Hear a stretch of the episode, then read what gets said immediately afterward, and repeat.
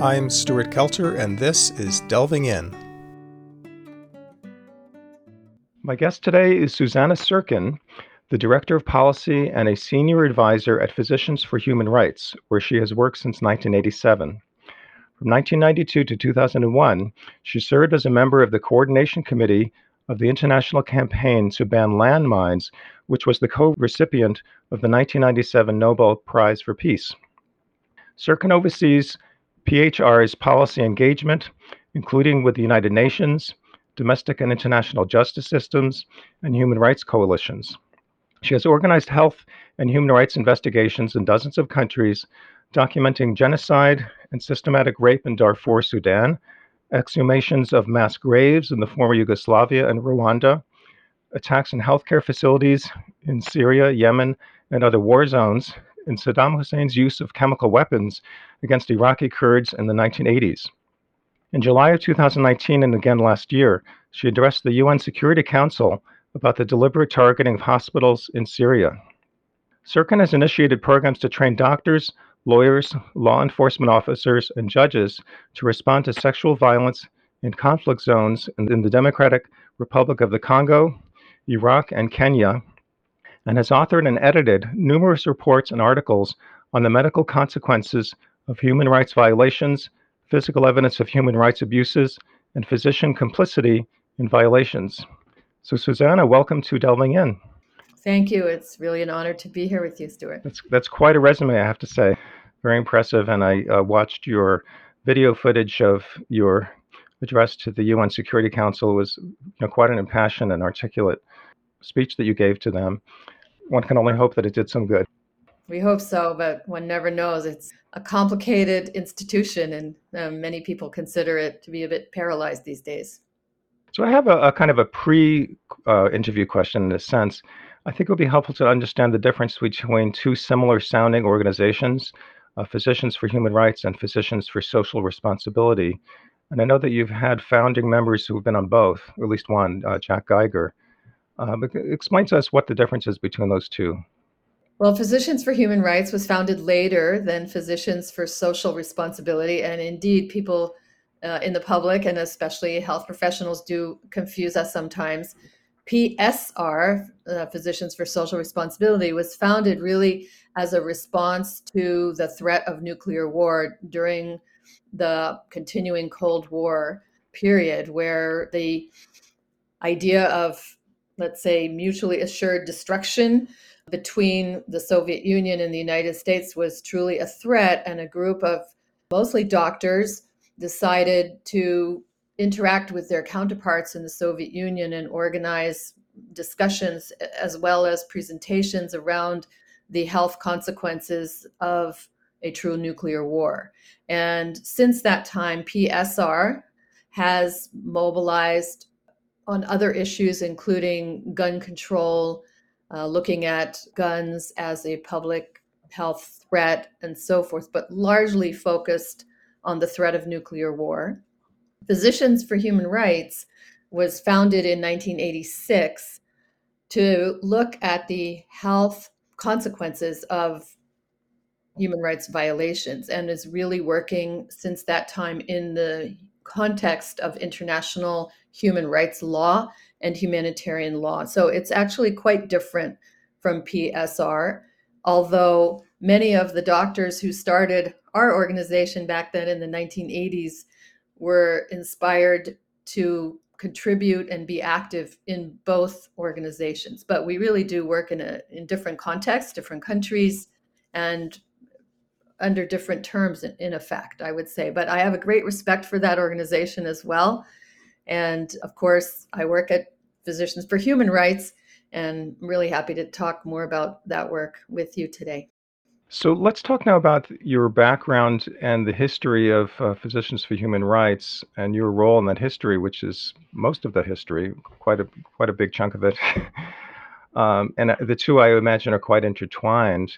So uh, this is a, a question that I think probably deserves a, a fairly lengthy answer. So don't feel like you have to squeeze it in.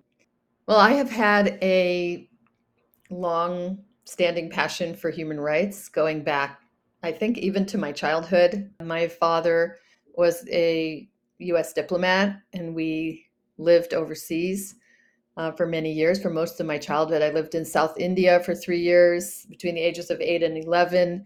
And I spent all of my high school years in Athens, Greece, which at the time between 1967 when we arrived and 1972 when we left and I graduated from high school, Greece was under a military dictatorship.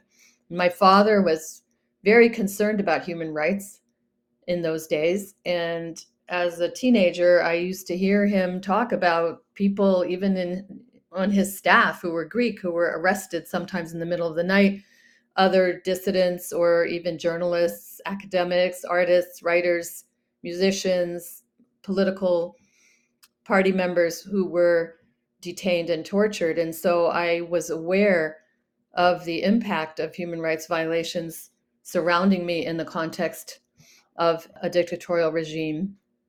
And when I came back to the United States, when people asked me where I was from, I would often say sort of everywhere and nowhere. And I thought of myself as a, I guess, a citizen of the world. Uh, in those days, we weren't too thrilled about what the US was doing in its foreign policy. And my mother was also an activist in her earlier years, and she had been a member of the Student World Federalists all the way back in the 1940s with a group that was advocating for world government and for the formation of the United Nations. And of course, the whole human rights struggle in the 20th century emerged along with the founding of the United Nations and in the aftermath of the Holocaust. And as a Jew uh, and someone who was brought up by my parents and in my community with strong Jewish values as well as the history of the Holocaust, I had a deep passion for preserving the rights and dignity of all people. And that stemmed from both my religious education as well as my family history. And so in the 1970s, late 1970s, I went, as many other people like me did, to visit the Soviet Union and to interact and actually uh, share learning and books with the refuseniks, who were Jews who were trying to leave the Soviet Union and were prevented from doing so by severe restrictions on the right to freedom of movement, in effect, or the right to leave one's country by that the government at that time. And during that trip, a friend of mine who was an academic in Boston had suggested that not only should I visit Jews in the Jewish community who were denied visas and had lost their jobs and were threatened, some of them with imprisonment, but also to interact with some of the more generic dissidents in the scientific community in particular, who were the leaders of the Soviet human rights movement at the time. So I interacted with a number of these scientists, and they were people who were around the great physicist Andrei Sakharov, who won the Nobel Peace Prize for his activism and his work for peace and human rights. And these scientists were not only working to promote human rights in their own country, but they were interacting with dissidents in Chile and Argentina and South Africa. And I was just so impressed by that work when I came back to the States. I immediately joined Amnesty International and I started to work in Cambridge, Massachusetts, with a small group working to free political prisoners. And I pretty much got hooked. And from that time on, I've been a human rights activist, if you will. I started out as a volunteer, very connected to the human rights movement in the United States and globally. And just by great fortune, I was invited to join the staff of Amnesty International in the early 1980s.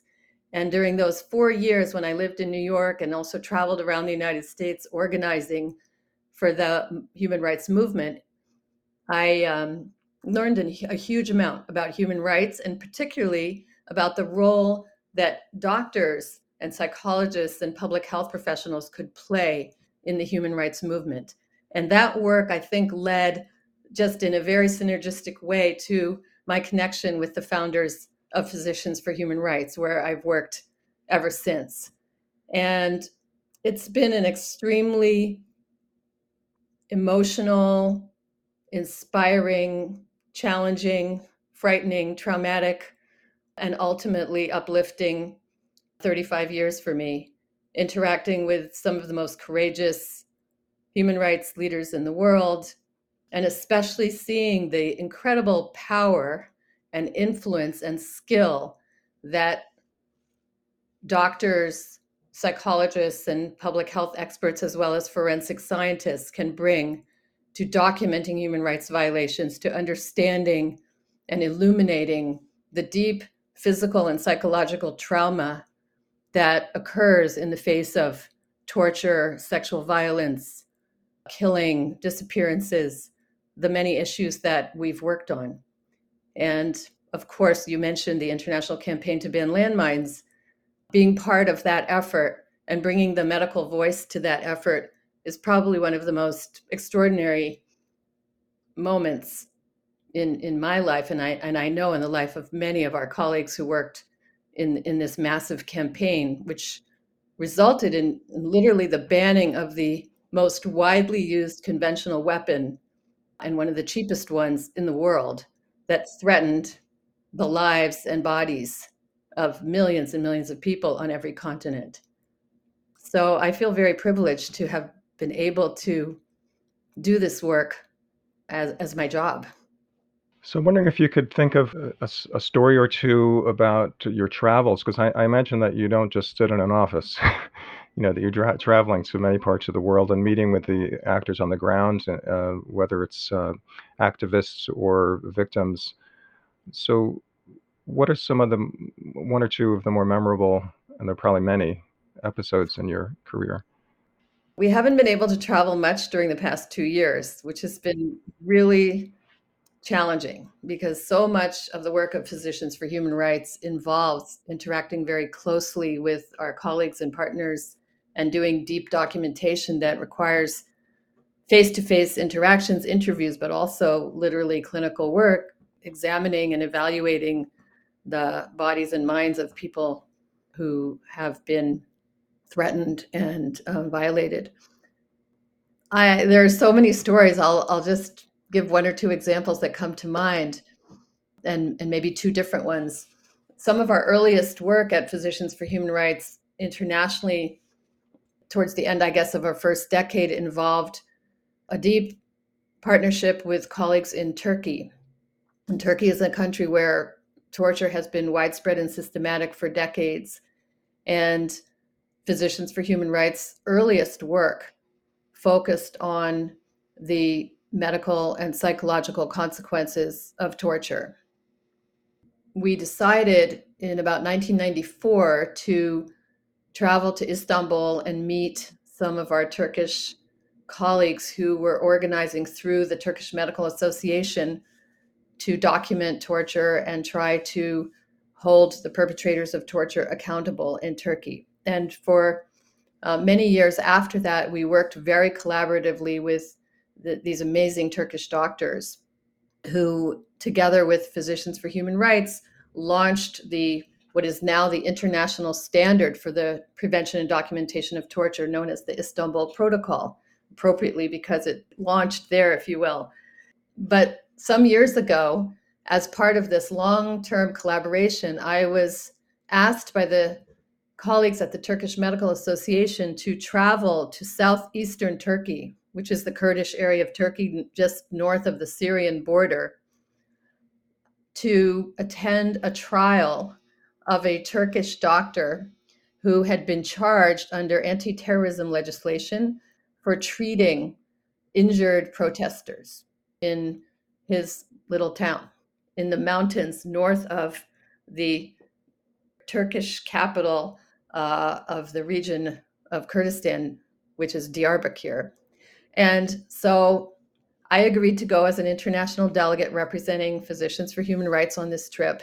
And I traveled to Istanbul and then to flew to Diyarbakir and met with these amazing Turkish doctors and we got on buses. There were about 60 Turkish doctors who had traveled to this little village from all over Turkey to go to a tiny little courthouse and watch this trial and to be there as a as a presence to as, as witnesses, if you will, but also to put pressure on on these judges who had been appointed somewhat very arbitrarily, uh, many of them without much background to to adjudicate a case like this.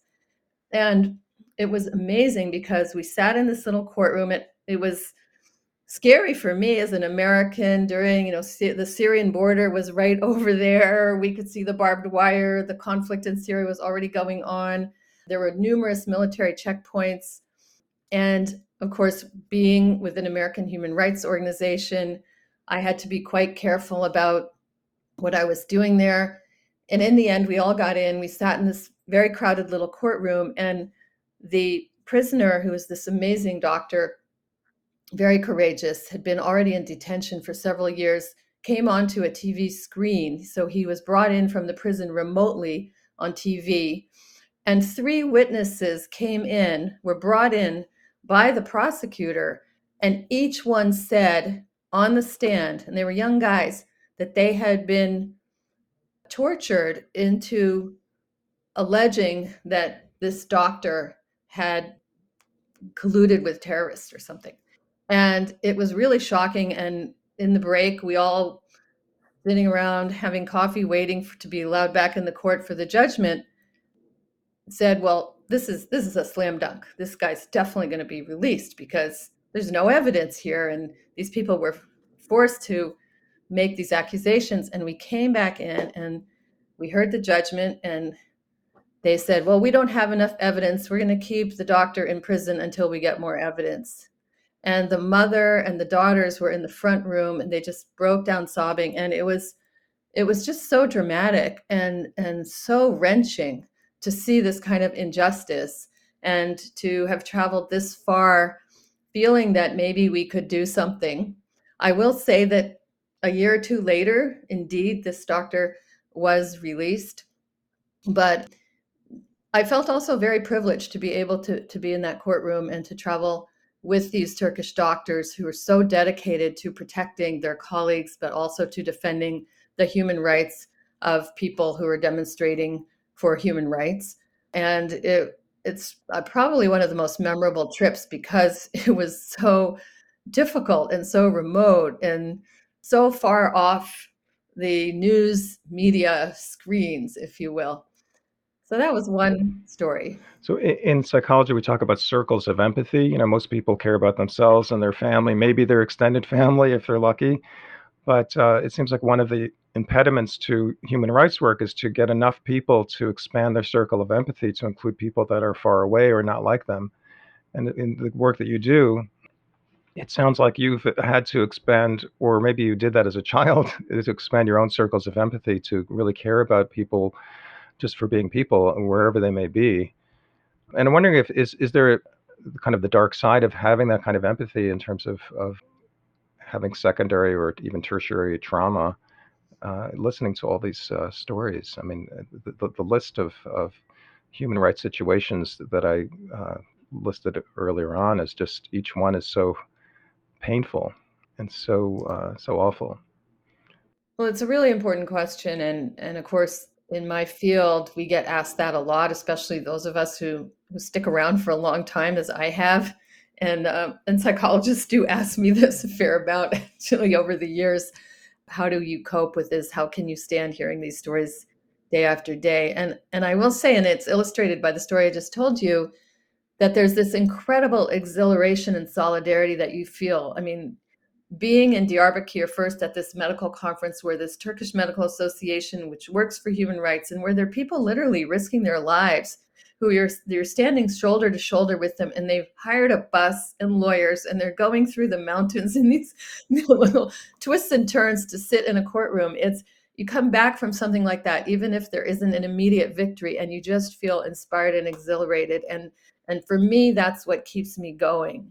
The second piece is, and I learned this from one of my former directors at Amnesty International, a, a great act, activist, Larry Cox, who who said, you know, if I get to the stage in this work where I feel numb when I hear these stories of human rights violation and trauma, that's a day that I will quit. He said, you have to be able to feel the emotion and at the same time not let it overwhelm you to the point where you you can't function and i i i guess since my earliest days that i can remember i like many of us have read books about wars about the holocaust about trauma about human rights violation and i feel even when i read the daily newspaper or read the news about what's going on in the world that if I didn't connect to it, I would not be an aware person. I grew up in a family that was, you know, we had four newspapers that came into our house every morning. And and I never wanted to shut myself off from the cruelty uh, that human beings are able to exert on other human beings, nor the passionate empathetic response and i feel just hugely privileged each and every day to be able to to work in this space and to respond to these issues but if i didn't have some kind of hope that there could be change i think i would turn away from it and i'm sure that's true of most of us before we uh, go on i just wanted a quote from a obituary from the new york times of jack geiger who was one of the founding members of PHR and also of the Physicians uh, for um, Social Responsibility. He said that he felt it was our right and responsibility as doctors to treat hunger, poverty, and disparities in healthcare as directly and openly as we treat pneumonia or appendicitis. So that sort of speaks to the why doctors, in a sense. And I, I remember um, there was another part of the obituary that talked about his diverting of funds and, when he was working down south, and uh, I think it was in Mississippi, where he was diverting medical funds to feed people, and it was it was discovered, and he was put under pressure to stop doing that. And he says, "Well, according to my medical textbooks, the best treatment for for malnutrition is is is food." That's a story that Jack Geiger used to tell every time he spoke to medical students. It's a classic story. He's he called it RX for food, but it was actually a U.S. sponsored program down south, and Jack uh, found that many of the families that they were there to serve with the small uh, community. He, Jack was the founder of the Community Health Center movement in the United States. Really, a great, great visionary and amazing human rights advocate who worked for most of his 90 years as an incredible human rights activist. Right, and I think that was the first African American uh, health facility in that area. Yes, and so when he saw that the biggest health problem was malnutrition. They started writing these little chits for the grocery store. And then when US investigators came from Washington to look at their program, he said, What are you doing? Uh, you know, diverting funds. And that's when he, he gave that retort. But Jack uh, understood. He was, first of all, an, a clinical doctor by training, but who who early on went into public health and social medicine, and he was one of the great teachers of social medicine in, in the United States throughout the 20th, through much of the 20th century, certainly the second half. And Jack understood that prevention and protection of human rights was a critical component of supporting the right to health.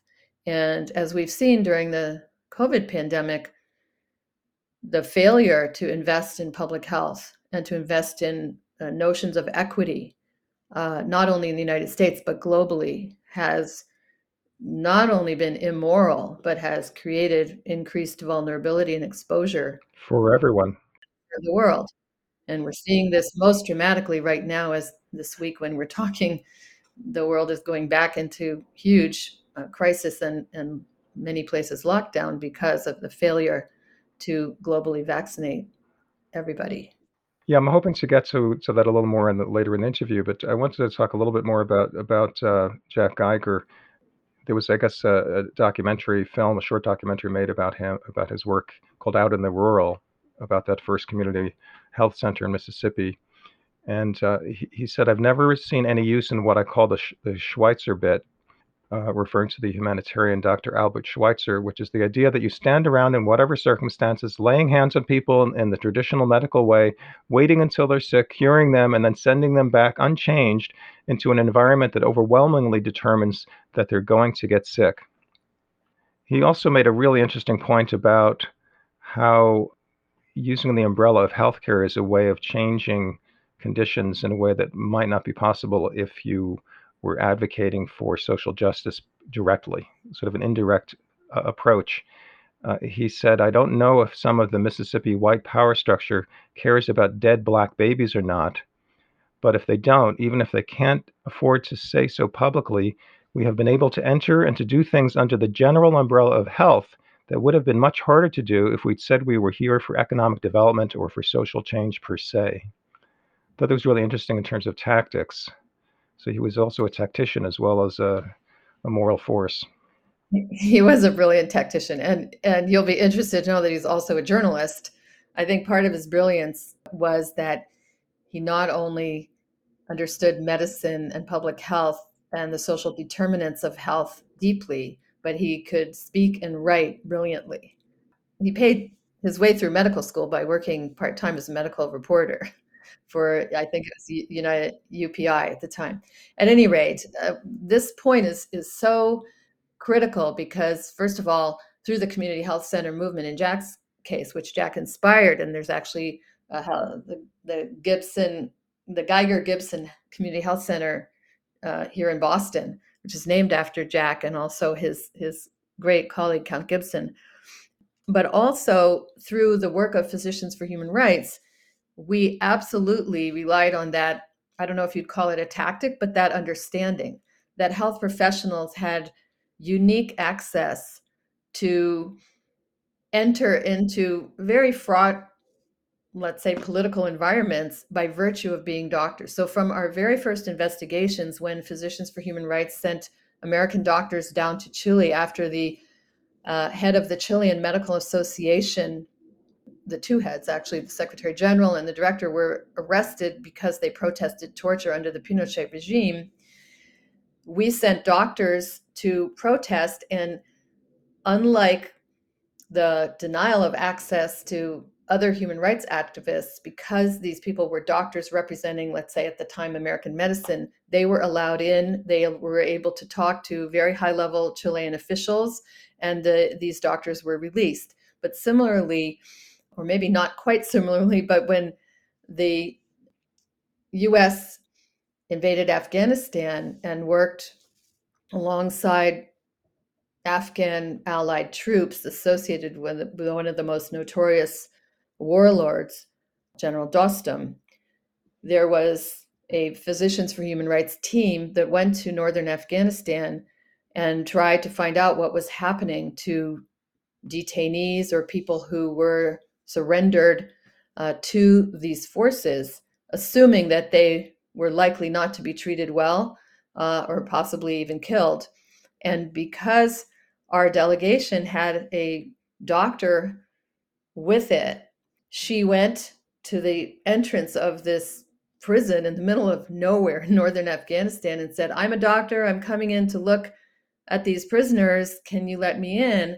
And the warden was so worried about the detainees in this jail who were dying daily of infectious disease and malnutrition and exposure to cold that he opened the doors wide and she went in, took photographs, interviewed some of these people, saw the horror inside that place. And we were able to immediately report it to the world. And within days, this situation uh, was remedied. And we saw over the decades countless times where doctors, by virtue of addressing human rights as a medical issue, had unique access. I can think of dozens of times where we, as physicians for human rights, had really some of the first entry points into countries that had formerly been completely closed to human rights investigators uh, because we were medical, because we were concerned about the health and well-being of individuals because they had that medical hat if you will right so you have the individual witnessing of a doctor and then disseminating that information and you also have the witnessing that you did of the trial and then you have the just the effect of, of the media that it, once once these things are, are uh, exposed. I'm wondering, so that's a great example of, of a situation that was ameliorated rather quickly once it was exposed. I'm wondering, are there other situations that are just so intractable that eventually PHR decides to sort of pull out, just not not because of this cause isn't worthy, but just because it's just impossible? And, and that that kind of relates to a, a, another question I may as well throw in, and that's that how do you choose? I mean, there's so many awful situations going on simultaneously in the world all the time. There's there's no way that even a if your organization was 10 times its size that you wouldn't have to pick and choose where to intervene. So I guess the question is where do you intervene and is one of the parameters deciding where it's possible to actually have an impact? It's a really good question and we struggle with this constantly as you have assumed. I will say that there are some places we've never even tried to engage in because, with our skills and our abilities, we decided that the situation was beyond our capacity. And that would include, for example, North Korea, even China to a great extent. We've had great difficulty trying to figure out what we could do effectively there as an organization, especially with lack of access. Yeah, I, I noticed uh, in the list of, of countries, and it was I think 48 uh, countries. I think they're listed on on the Physician, Physicians for Human Rights website that China and the, and the Uyghur situation is not one of them.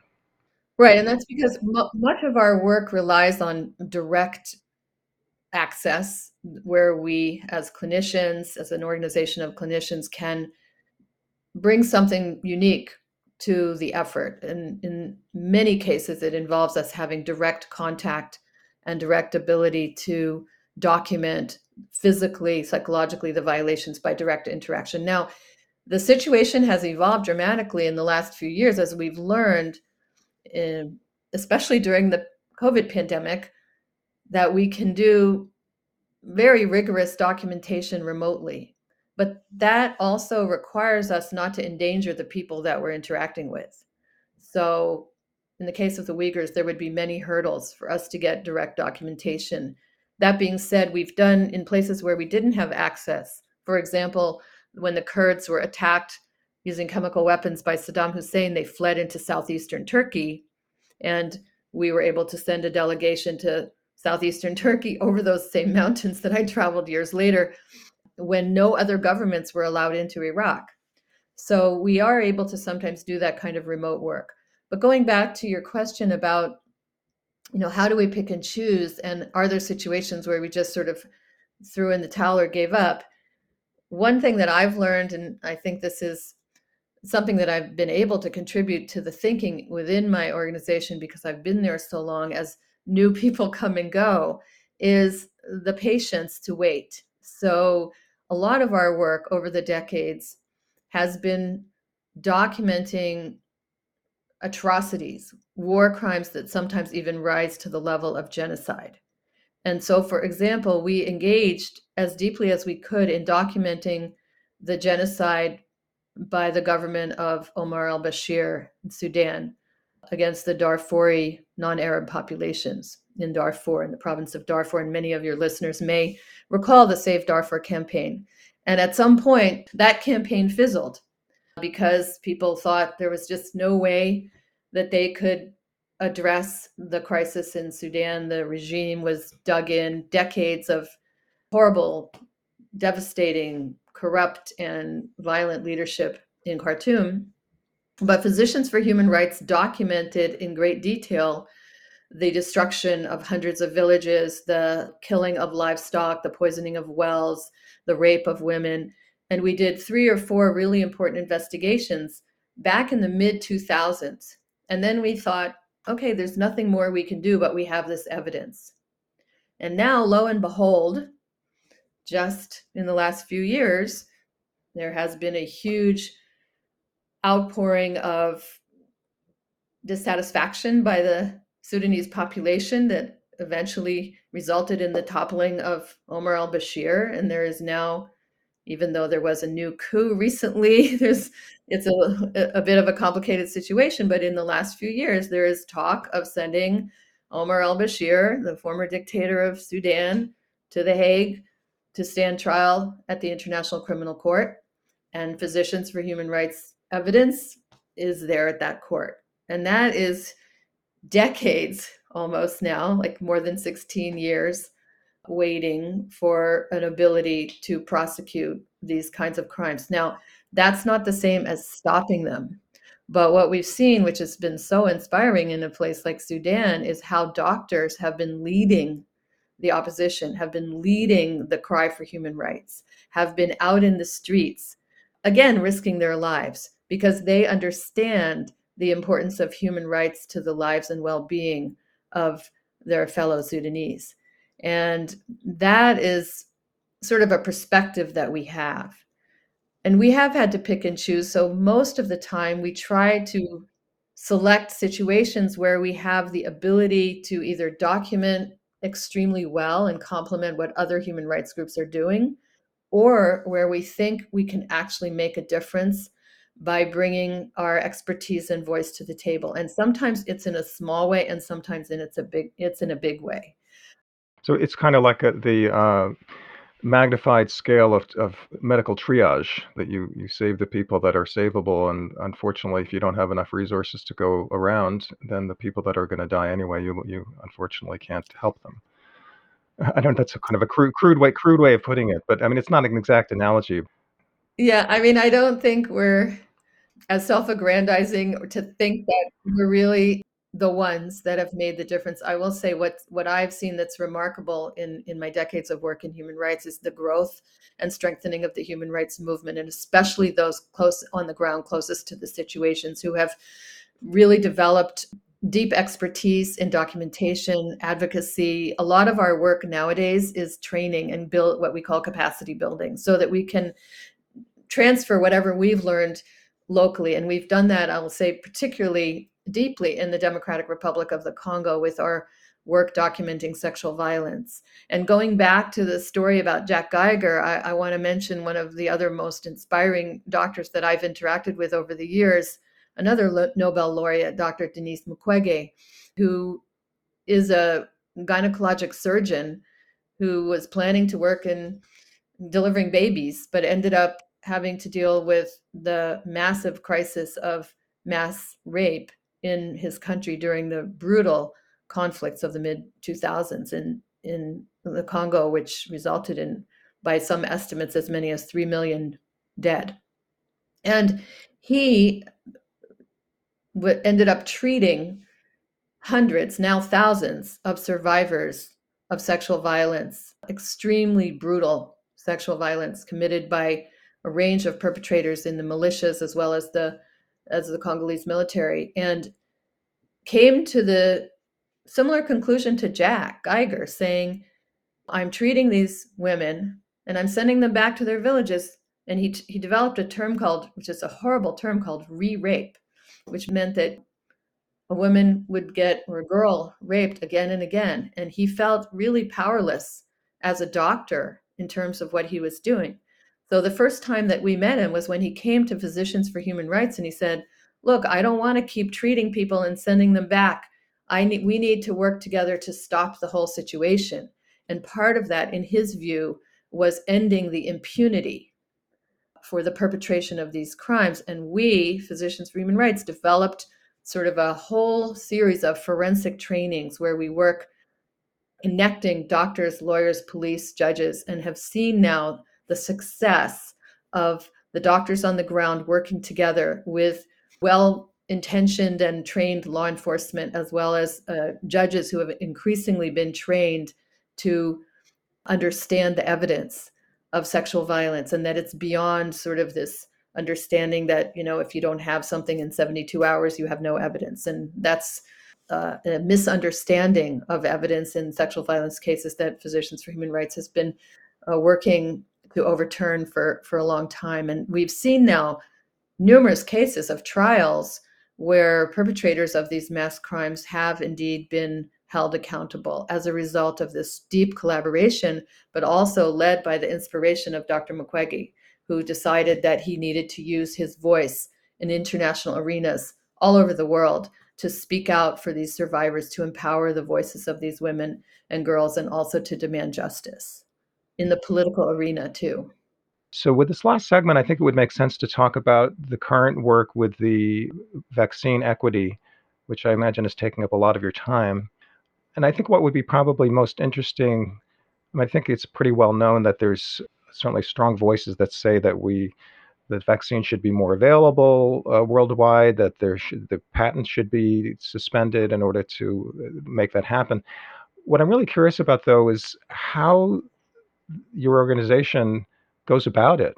I mean, how does it persuade the powers that be to release the patent, for instance, to ramp up production? I mean, it, the solutions seem so obvious, but they're not happening. And I guess why aren't they happening, and what is Physicians for Human Rights trying to do about it, and, and how? The challenge of vaccine equity is is massive, and the only way that we're going to bring about change is by working collaboratively with dozens and dozens of other actors and organizations. And so, Physicians for Human Rights, among other things, has joined a, a campaign called the People's Vaccine Campaign, which was initiated by groups like Public Citizen, Oxfam International, Partners in Health, directed by Paul Farmers, well known activist doctor in Boston as well, and many, many other organizations. And so, like the campaign to ban landmines, in order to make the kind of change that's required to get pressure on the pharmaceutical industry, for example, which is enormously powerful and not usually open to sharing their technology or transferring recipes let's say, for the vaccine, will require a movement. And unfortunately, there's not a lot of time.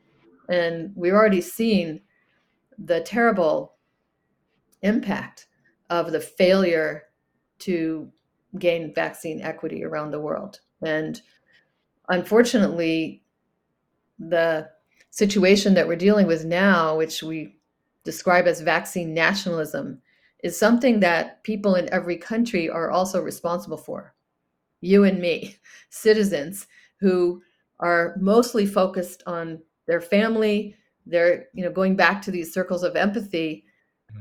their community and their country. And so we have this hoarding that's gone on from the earliest days, as well as a failure of leaders, including President Biden and other leaders in European countries, where some of the vaccine pharmaceutical industry is, is based to enforce what is the right thing to do, which is to assure that patents can be temporarily lifted and things like the Defense Production Act can be mobilized. As President Biden this very week used the Defense Production Act to force the production of testing for Americans. Could have done the same thing early on for masks. Didn't happen. That would have been under Trump.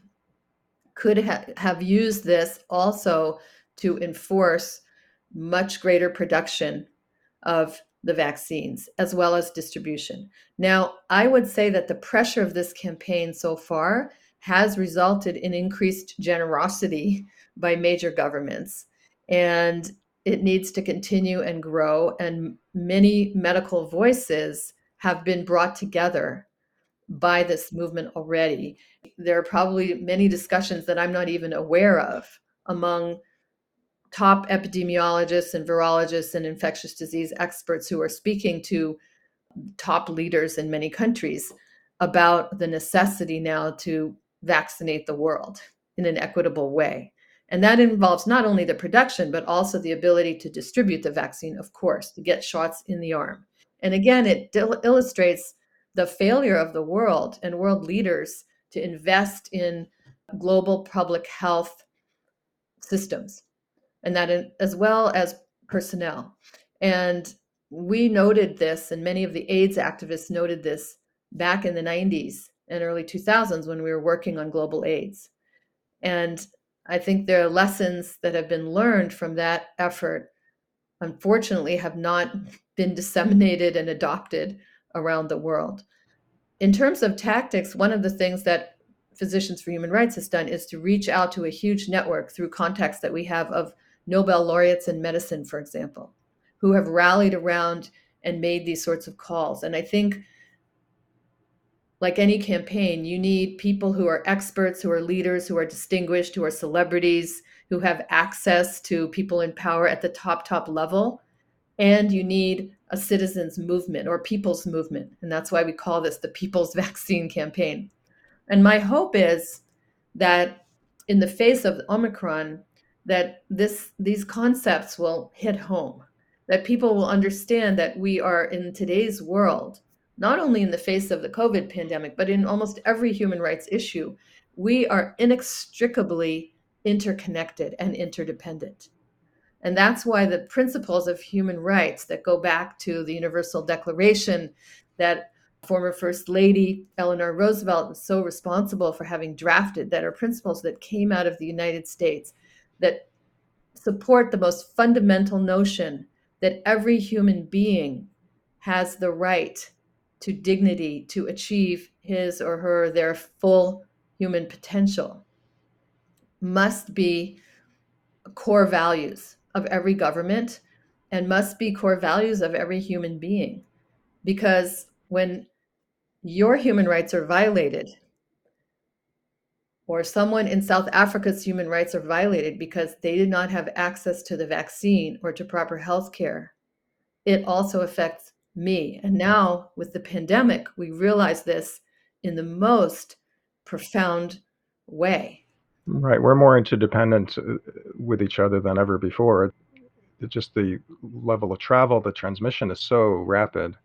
I'm wondering, have you noticed along the way with these efforts obstacles that you didn't realize were there? Because it, you know, because again, it seems like the desired result is fairly easy to agree, agree upon, which is to you know ramp up production to get the vaccine everywhere as quickly as possible.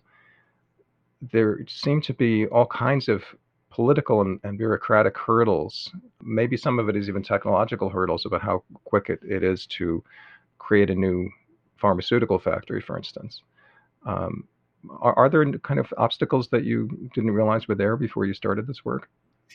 Well, I think we've always known that the, the, the core obstacle of political will and being able to be a true visionary leader is that's always there, let's say. But the other obstacles do have to do with the increasing control of business and industry in everything that affects our lives. And so while governments historically in the in the understanding of who's responsible for both human rights violation but also protecting rights are key.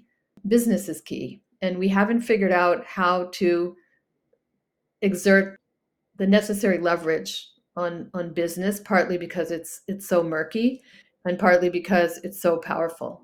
So i think that's that's one thing. I don't think it's a new lesson. We've always known that but at Physicians for Human Rights, mostly we've been working on on government obligations, and now in this People's Vaccine Campaign, we have to figure out how do we actually influence the Modernas and the Pfizer BioNTechs of the world, and and who who exerts pressure on them to understand that something like a vaccine, the benefit of science must benefit all humanity. And that's something that uh, we understand the the Nobel laureates that shared in the prize for the polio vaccine and decided that it should be a public good understood. Uh, and, unfortunately, in today's world, that's not what's happening with this. But secondarily, I think the obstacle that's been most disturbing and shocking to us at Physicians for Human Rights is the distortion of the notion of human rights by those individuals and people, and as well as even shockingly, some medical voices who are vaccine resistant or anti vaxxers or purveyors of misinformation and disinformation. I think a huge, uh, and this isn't really so much about vaccine equity as it is about actually getting vaccinated or wearing a mask.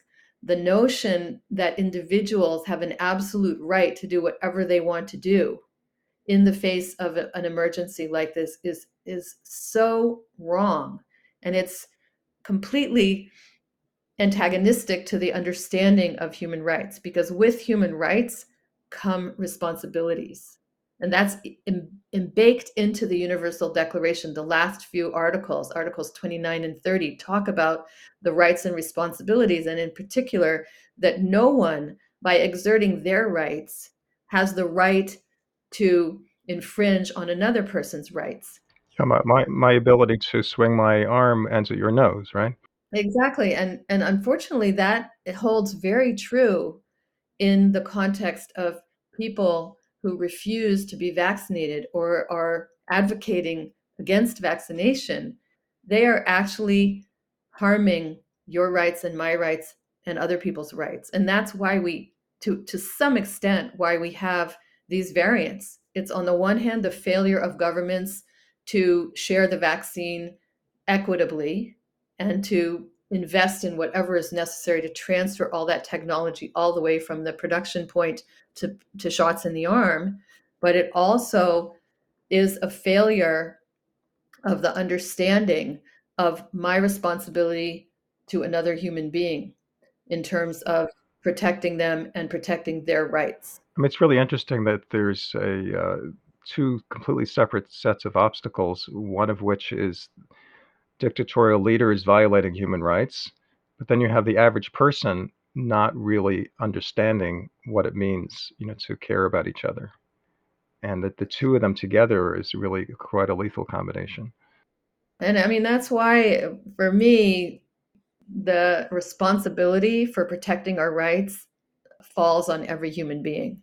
And it's something that Eleanor Roosevelt understood deeply at 10 years after the adoption of the Universal Declaration of Human Rights on December 10th, 1948, when she delivered a very famous speech called In Your Hands, where she said, You know, we can't rely on governments to defend our rights. We, human rights, have to be defended in every home, neighborhood, community, place where you live, place where you work by us, by civil society. And in a way, that's sort of sparked it's the underpinning of the whole human rights movement that that we're we're part of, uh, and the and the notion that you you have to claim these rights as people. You can't just expect governments to deliver them just because they signed a bunch of documents saying that they will. Right, but we're talking about not just human rights, we're talking about cultural values that underpin human rights. And I don't know if that's something that's beyond the purview of the Physicians for Human Rights is how do you somehow influence the the political dialogue in uh, social media and, and and other places to help people to understand values matter and that the values can be life affirming or, or the opposite. It's that seems like a really enormous enormous task and i don't know how uh, you would even go about it. It just seems just impossibly difficult it's a heavy lift. And I think for us, at least, our window into that or a pathway is through health and science. And then it goes back to this understanding that Jack Geiger had about the community health center. You know, nobody wants to be sick for the most part.